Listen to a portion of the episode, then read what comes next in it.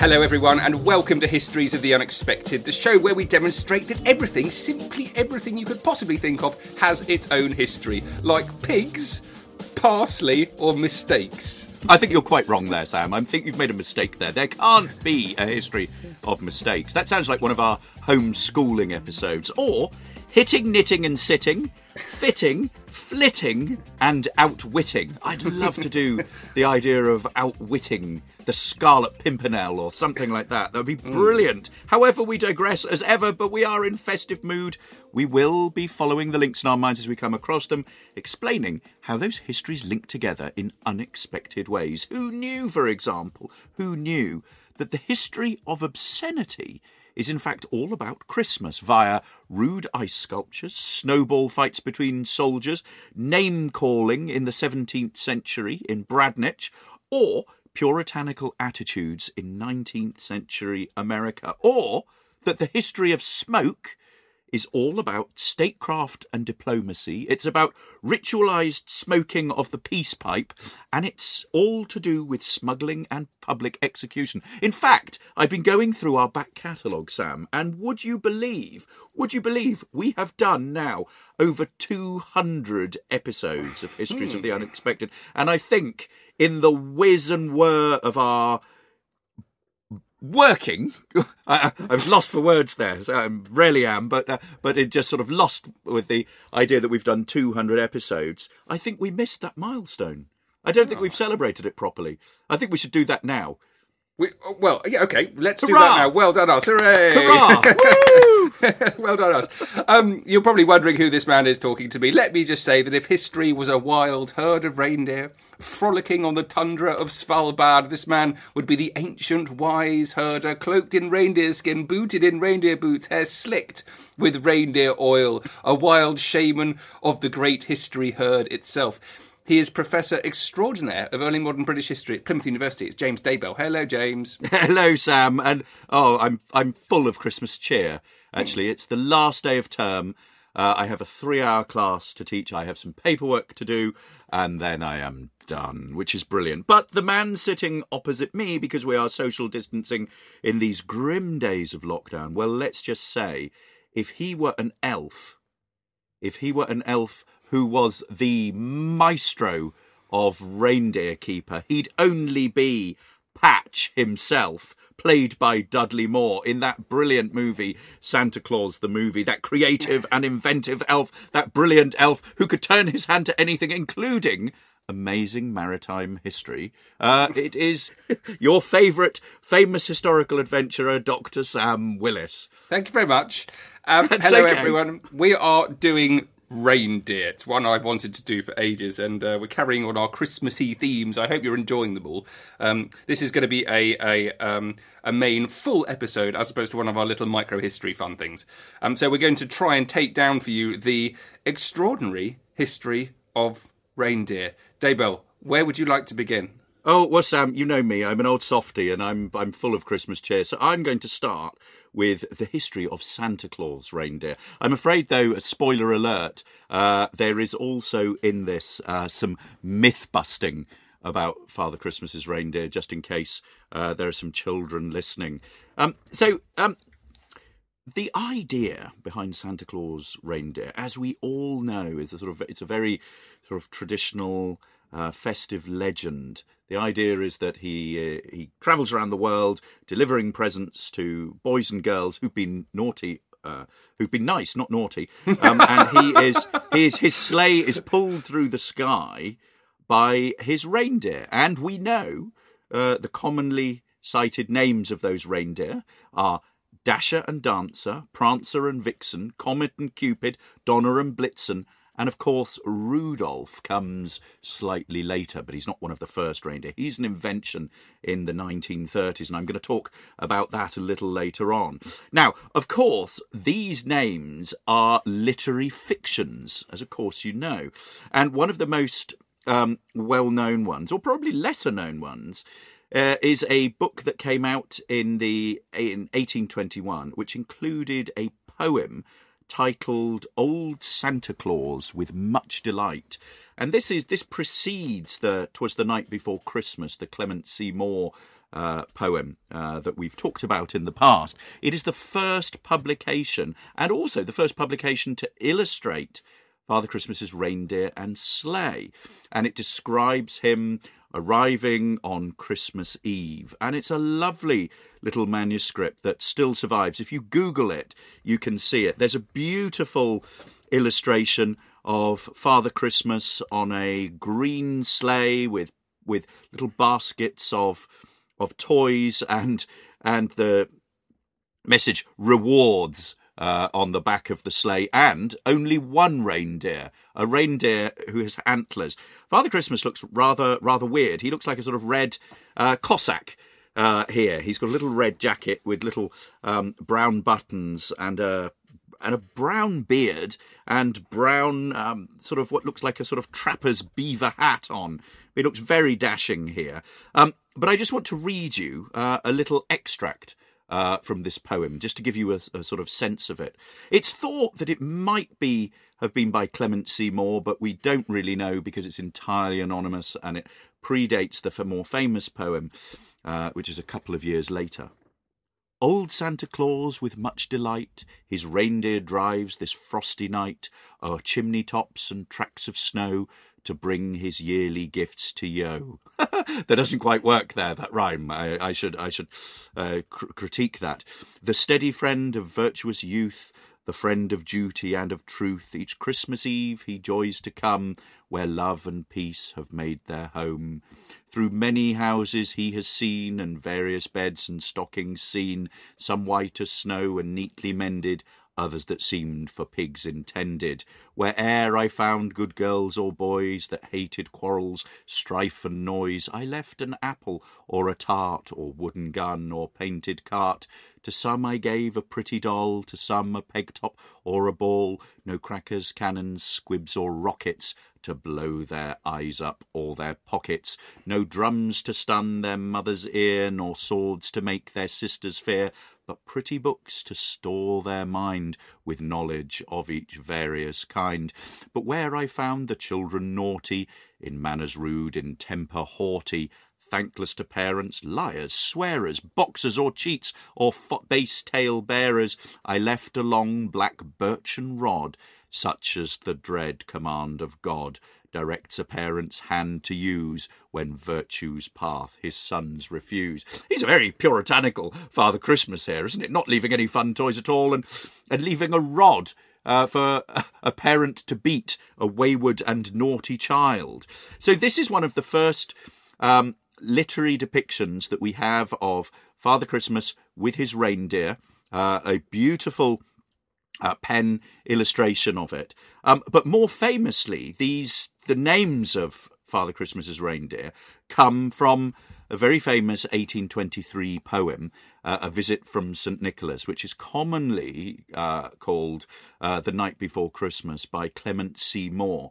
And this uh, poem, I think, is is really well known. I read it every year to my children at Christmas, and this is where we get uh, the name from of the reindeer. And I just want to read the little relevant segment of the poem here. When what to my wondering eyes should appear but a miniature sleigh, and eight tiny reindeer, with a little old driver so lively and quick, I knew in a moment it must be Saint Nick. More rapid than eagles his coursers they came, and he whistled and shouted and called them by name. Now Dasher, now Dancer, now Prancer and Vixen, on Comet, on Cupid, on Dunder and Blitzen to top of the porch, to top of the wall, now dash away, dash away, dash away all, as dry leaves that before the wild hurricane fly, when they meet with an obstacle mount to the sky. So up to the housetop the coursers they flew. So we not only get the sense of them being named, but also we see them landing on a chimney, landing on a roof, going down the chimney, and then flying through the sky. But these are not the only names that were given to uh, the reindeer because L. Frank Baum, he of Wizard of Oz fame, in his Life and Adventures of Santa Claus in 1902, includes a list of 10 reindeer. Uh, they're slightly different. They are, they're slightly different. They're flossy and glossy. Um, and then there are others, Racer and Pacer, fearless and peerless, ready and steady, feckless and speckless. Do you know what, James? Those are a list of your suggestions for histories of the unexpected. No, no, no. They, they, should, they should. They should be. We should do all of them as Christmas specials. Let's do fearless and fearless. Yes. So However, good. one of my favourite, uh, one of my favourite recent Christmas books that has a um, uh, reindeer in it is. Uh, you've probably have you ever read this? The Empty Stocking. Uh, one of the best Christmas books uh, of the last 20 years, I'd say, by the brilliant Richard Curtis, and illustrated by a brilliant children's illustrator called Rebecca Cobb. I came across her illustrations years ago, and I met her a couple of times. One as a book signing, and one at a, a, a book award. And I, I, sort of was a very sort of fanboy about her. Um, I, she's uh, so so talented. The illustrations of it are just brilliant and they work so well with the with the words. But it's it's basically the empty stocking is a story about two children who are twins. One has been naughty one has been nice and father christmas arrives and leaves an empty stocking um, in the you know on one of the beds and the story goes on from there. I won't spoil it. But there is this wonderful description of father christmas's reindeer. Um, he landed in the garden placed the hungry reindeer near a tasty hedge, and then in brackets, by the way, look out for that next year if you've got a garden. You'll normally find that a bit of it has been mightily munched on Christmas morning. so sort of Santa Claus's reindeer brought straight up to date. Um, Wonderful. so there we are, Sam. The history of uh, history of Father Christmas's reindeer. That's right. So, um, one way of looking at this uh, this wonderful subject. Um, it's amazing to think about how you know how all these wonderful creative people throughout time just sitting down and and doing it, and um, you know it's a completely valid way of studying history. You can literally you could you could write a PhD on the way that. Um, uh, the the Christmas story, and particularly his reindeer, has passed down to us in present day. If you were interested in that, James would Yes. supervise it. I would supervise it. I would supervise it. Um, other ways of looking at reindeer um, are. Um, I, I, I was given the um, Dangerous Book for Boys as a kind of ironic joke, being an adult, uh, many years ago when it came out and it was super famous by Conn and Hal Iggulden. It's a great thing. And it's based on um, a established tradition of uh, sort of adventurous literature for boys um, going back to the mid 19th century. And uh, I've come across one of them, uh, which, and I had a quick flick through it to see how, how it dealt with the natural world. And, um, and it's got a fantastic section on reindeer. Um, this is the Wild Sports of the World book, a boy's book of natural history and adventure by James Greenwood, and it was published in 1862. Now, if you ever have a chance to look at one of these, I do recommend you do. Uh, make sure you look at the introductions because they're absolutely brilliant. They tell you so much about uh, people's perception of, um, written in England, of of uh, of the UK at the time. This is the introduction to this book, "The Wild Sports of the World." The history of a nation like ours, the secret of its vast successes, is not to be written in a word or sought in any one or any dozen qualities. But if we had to choose amongst the philosophers who pretend to have traced the national life to its source, there are not many of us who would not declare for those who find the secret in adventure. It is simply an historical fact that England was born of adventure. It was this spirit in the great old Scandinavians, from whom we have the honour to descend, which scattered amongst the oaks of Britain a people that took as kindly to its soil as they, and which in a thousand years had lost none of the fibre that pulled the old beaked galleys over the terrible North Sea. So there we are, a fantastic starting point for the uh, uh, the this this sports book, and I think it's basically accepting and appreciating that all English people are related to Vikings. I think that's the whole purpose of that. And the author is obviously quite focused on our northern links and spends a really large amount of his time writing about reindeer. There's all sorts of wonderful reindeer related information, not least why are reindeer important to native inhabitants of the chilly north of Lapland and um, northern Finland, Spitsbergen, in the Svalbard archipelago off the north coast of Norway. So, again, as perceived in 1862. Uh, habitat of the reindeer What the horse is to us is the reindeer to the swarthy faced, stunted inhabitant of Lapland or Spitsbergen. The reindeer is the Lap's cow, and sheep and ox and ass rolled into one. It furnishes him with roofing for his house, not her. It furnishes him with roofing for his house, with flooring for ditto, with a bed to lie on, with clothes and shoes, with cordage and strings to his bow, with meat dried and fresh, with milk liquid, or in preserved and frozen lumps, and with blood puddings. By the reindeer the Laplander lives and moves, and has his being Reindeer is with him but another term for wealth, and as exactly represents it as does gold in the ordinary commercial sense. The man Lap and the woman Lap alike adopt the skin of this precious member of the deer family as clothing material, and both wear precisely the same shaped garments. A pair of breeches is cut from the skin of a fawn, sewn with fine gut strings with a reindeer bone needle. A pair of deer hide stockings are drawn over the feet and secured above the knee by deer thong garters while the hairy coat stripped from the back of the deer and transferred to that of the lap is converted into a pelisse by a very simple process. The fags and hanging pieces are just trimmed off, a big hole cut in the centre for the head, and two smaller ones for the arms, and the garment is complete, and together with the breeches and stockings thoroughly equips the lady or gentleman lap. Then he continues, he carries on with this wonderful idea of um, reindeers being not only another term for wealth, but actually exactly represents it like gold does uh, to, to the British at the time. As may be imagined, the constant demand by the Lap's family for reindeer is not met by the possession of a mere half dozen animals. Twenty, forty, fifty is held to be an insignificant number. Indeed, when a man possesses the latter number, he invariably lends them and com- and himself to a large proprietor, until by his earnings and the natural course of events the herd amounts to a hundred. Then he has the right to the title of a free reindeer lap, and becomes an independent member of society. By industry and clever bartering, some laps will amass a thousand head of deer, some indeed nearly two thousand. But these are the Barings and Rothschilds of Lapland society and are treated as such. So there we are. I love that idea, James, of the reindeer not just being um, a, a, a, an animal that can carry you somewhere, but as currency, and also the reindeer as a status symbol.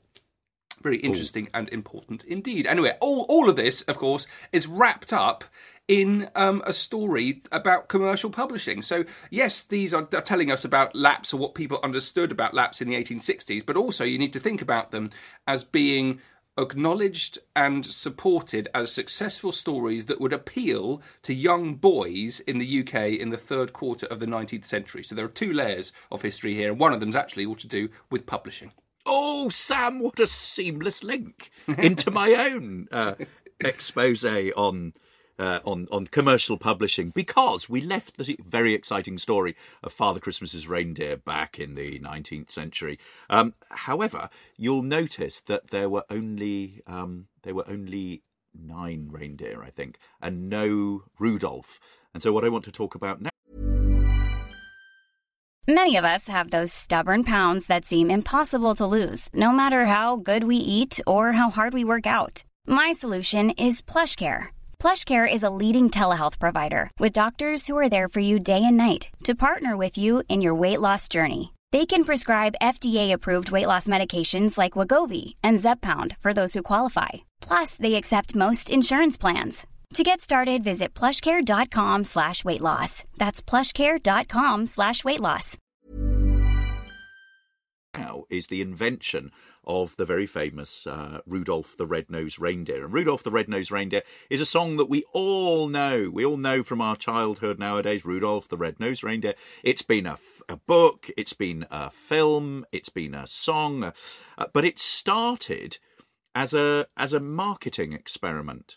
So I want to take you back to the time of the Great Depression and a retailer uh, in Chicago called Montgomery Ward um, was basically wondering what to do for their Christmas season, what to do in their department stores. And they thought that it would be a really good idea if, for all the American children at the time, they had a Christmas story that could go out in all of their stores. So, what they do, they go to their ad man uh, and they say, you know, guy, can you, you know, can you come up with a story for us? Um, and this is a guy who is, is uh, Robert Lewis May. And this is somebody who's in his sort of 30s at this point. I think he had aspirations to be a, a, sort of great writer, to write the great American novel, and he finds himself basically writing copy for marketing uh, for this um, for this um, retailer. Um, but what he does is he he goes off and spends a few weeks thinking about this, and he comes up with the idea of Rudolph the Red-Nosed Reindeer. And we all know that Rudolph the Red-Nosed Reindeer has no friends and then suddenly comes back and saves the day for Father Christmas.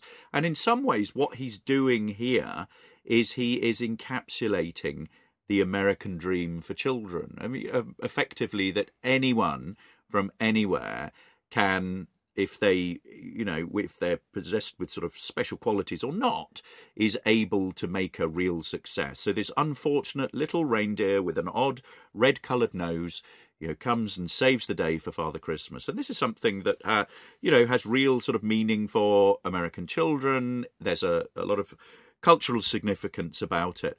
But I want to say a little bit about um, the idea of the, the red nose. Where does the red nose come from? And apparently, when May was sort of wondering, you know, about the story and how to sort of depict uh, little Rudolph, he was apparently, you know, looking out of his office one day in in Chicago in the downtown area, and it was really foggy, and apparently it hit him like a flash of lightning. I know. Um, and he's quoted saying, "Suddenly I had it." Um, a nose, a bright red nose that would shine through fog like a spotlight, and there you have it. Um, the Rudolph the Red-Nosed Reindeer. Now, apparently, he he took this to his boss, and his boss read the story, and he said, "Can't you come up with anything better?" You know how disappointing. Nonetheless, May goes off. Um, he's really sort of keen on the story. He goes off to a colleague in the art department, and the the guy uh, puts together a series of sketches and drawings uh, that would illustrate his book. And together they managed to convince the boss that they should put this forward, that they should publish it. And get this, they then print two million copies of it and they send it out in branches all over the country. And That's a big gamble, right there. It's, it's, a big gamble, but it is a but it is a huge hit. It's a huge hit, and they've got a there's a map um, in the archives of the distribution of Rudolph the Red-Nosed Reindeer, and it goes through each and every one of the 50 states in in the US, and it is a huge success. Um, the problem is, as you can imagine, um, May doesn't uh, get any of the royalties out of this. He's basically been asked to to write it. These millions of books um, are sold. The profit goes to uh, the company, and you know there, there's also a, a sort of a, a, quite a sad side to this because he's in his thirties. His wife is ill. Um, she suffers from cancer. Um, he's down on his luck. He he's quite you know hard up. And then the CEO of the company, a guy called Sewell Avery in the period after World War II, decides that he will give the rights of Rudolph to May. And you know, we don't quite know why. I mean, there's some sort of romantic associations um, that you know the good-spirited, um, you know, CEO, you know, full of sort of Christmas cheer, bequeathed it to him. But I, you know, uh, one doesn't necessarily buy that. However, with these rights, he takes it along to his brother-in-law, who is a songwriter. So he and his brother-in-law team up, and he persuades his brother-in-law to write the song Rudolph, the well-known song that we know today. And then the song is is bought by the singing cowboy Gene Autry. And do you know how I want to many be a singing cowboy? Do you know how many songs how many copies were sold? 25 million. Oh, and you know when was and if- what time is this? What, what this is this is post post World War post World War Two. So we're looking at the 1940s, 1950s, um, and it then gets made into uh, uh, uh, an animation film. Um, and so I suppose Rudolph the Red-Nosed Reindeer is itself a story that is part of the American dream. you know, this hard luck copywriter stuck in a dead end job writing copy for advertising uh, magazines, you know, suddenly discovers this great. Um, this great idea for Rudolph the Red-Nosed Reindeer.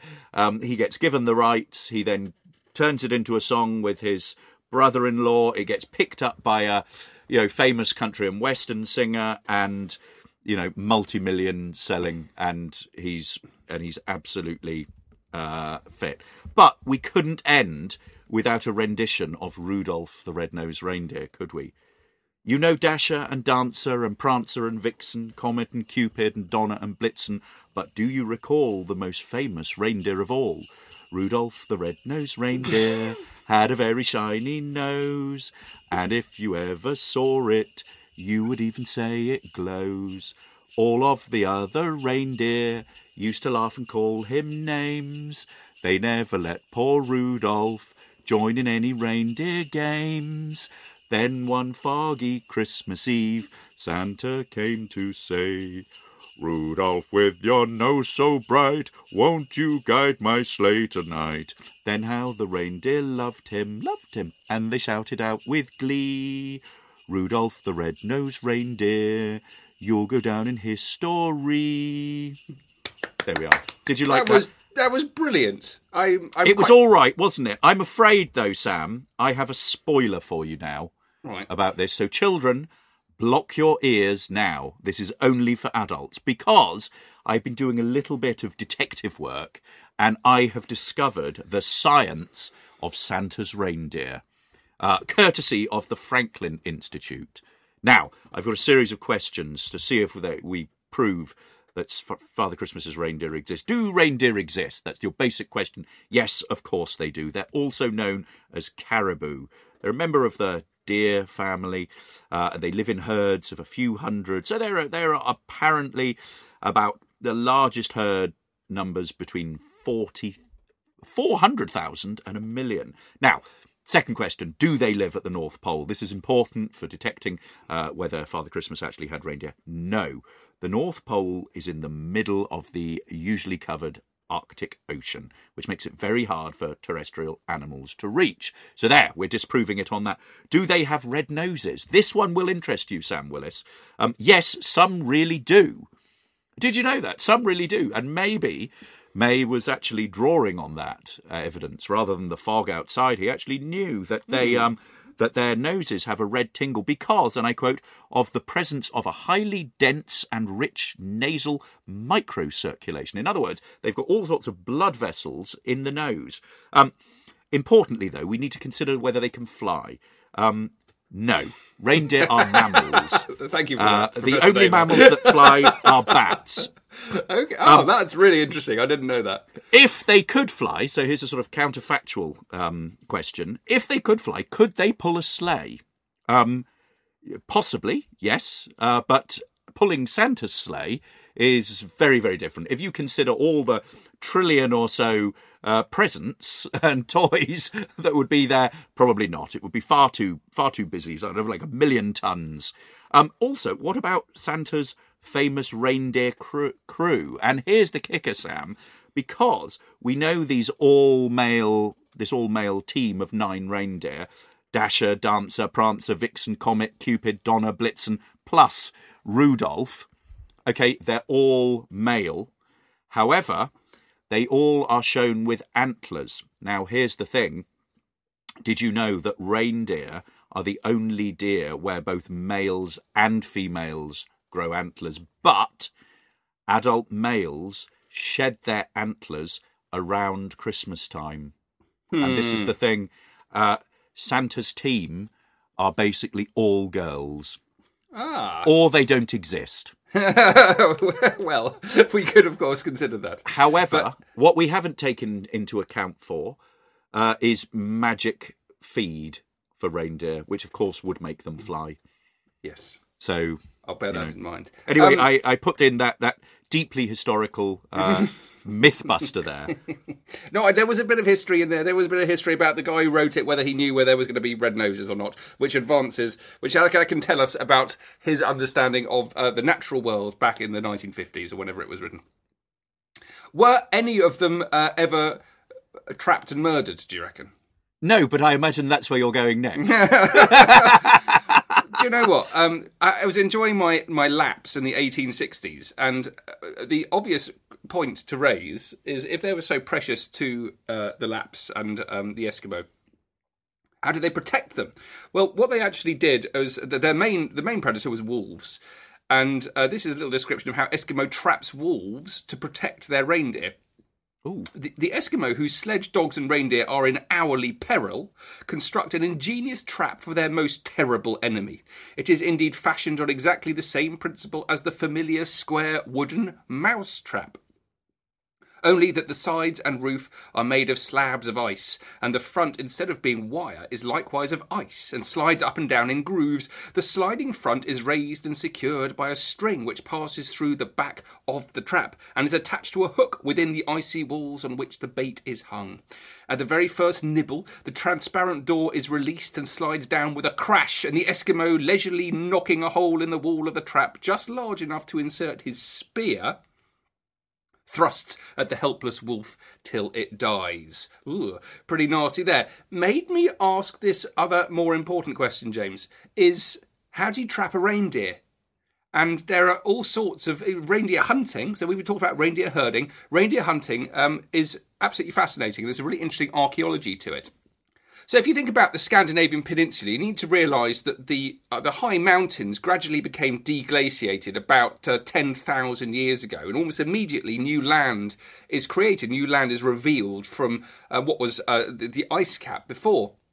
And it's not long before they're inhabited by populations of, of reindeer of the, the type that exist on tundra. And th- they are forced often to leave their original traditional coastal lowland feeding grounds as a result of um, forest formation and other landscape changes. So, what you've got is reindeer moving around in enormous herds. So, how do you hunt them? How do you actually catch these things? So, there are two main strategies, and it's quite common for um, any other large game hunting. Firstly, with uh, hunting with bow and arrow, usually uh, from a short range, usually within 25 to 30 meters, or by collective drives where you push a herd of reindeer and you sort of corral them into a fenced area um, where they're trapped and then they can be killed. But there's one other solution, and it's by using something called a pitfall. And pitfalls are, are you dig a hole in the ground essentially along the migration routes of the reindeer, and that it's a called a passive way of hunting. It means that the reindeer essentially traps itself. Um, they are so they're traps sunk into the ground. They're artificially dug cavities. They're often stone lined. Occasionally, they have impaling stakes. Uh, although, interestingly, um, some archaeological excavation uh, of some recently has not discovered any any such impaling stakes. What they actually want to do is to preserve the reindeer in, in as good a condition as possible before they can um, they can kill it in a in a more controlled way. Um, there are thousands of these pitfalls throughout the Scandinavian peninsula, and they've been recognised and understood as prehistoric monuments since the 1840s. But interestingly, very few indeed have actually been excavated. So this is a bit of a course, uh, a call to all of you Scandinavian archaeologists out there. Please get out there and start excavating your reindeer pitfalls, because I reckon there'll be all sorts of wonderful stuff in and around them. One of the great things about archaeology is when you dig a hole, then you've got to chuck all the all the mud that you've dug out, and it's in those soil piles that you find a lot of evidence that help you to date date the hole and also to have little artifacts in there. So, you know, what do you do with this understanding? So, yes, you'll be able to might find evidence of the people doing the actual digging.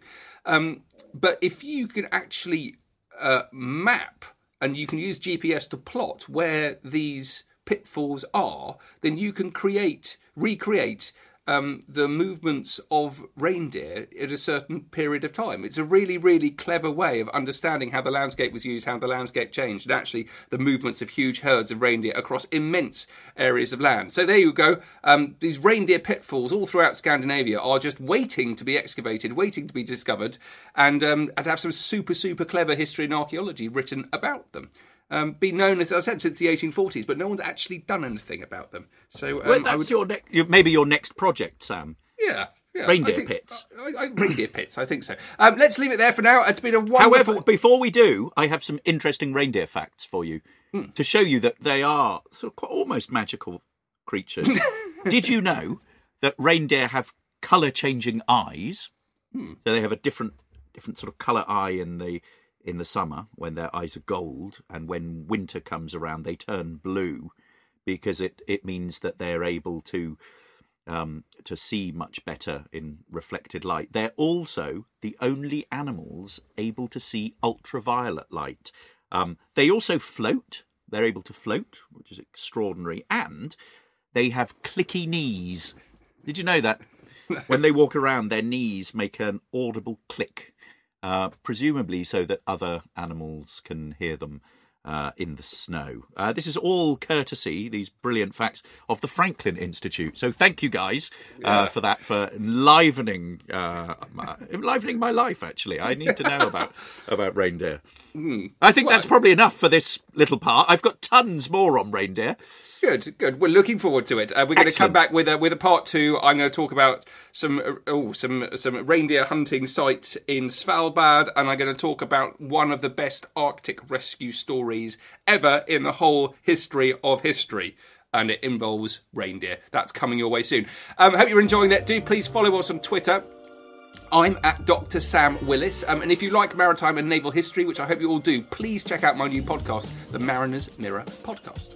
Love a bit of uh, maritime history myself, uh, but you can also follow me on Twitter on at James Daybell. You can follow the pod on at Unexpected Pod. We are also on Instagram and Facebook, so check us out there. Also, have a look at our brilliant website, historiesoftheunexpected.com, where you can see everything that we are up to. And as we are continuing this massive plug for all that we do, also think of us uh, on Patreon. Uh, we have a Patreon page which helps support the podcast, and we're doing so many episodes at the moment, and the production costs uh, for that uh, all need to be paid for. So, um, you know, help us out if you can, guys. Yeah, any teachers out there, do please check out the homeschooling episodes. They're fun, and we're going to be doing some more of them next year. That's it for now, guys. See you soon. Bye. Happy Christmas, guys!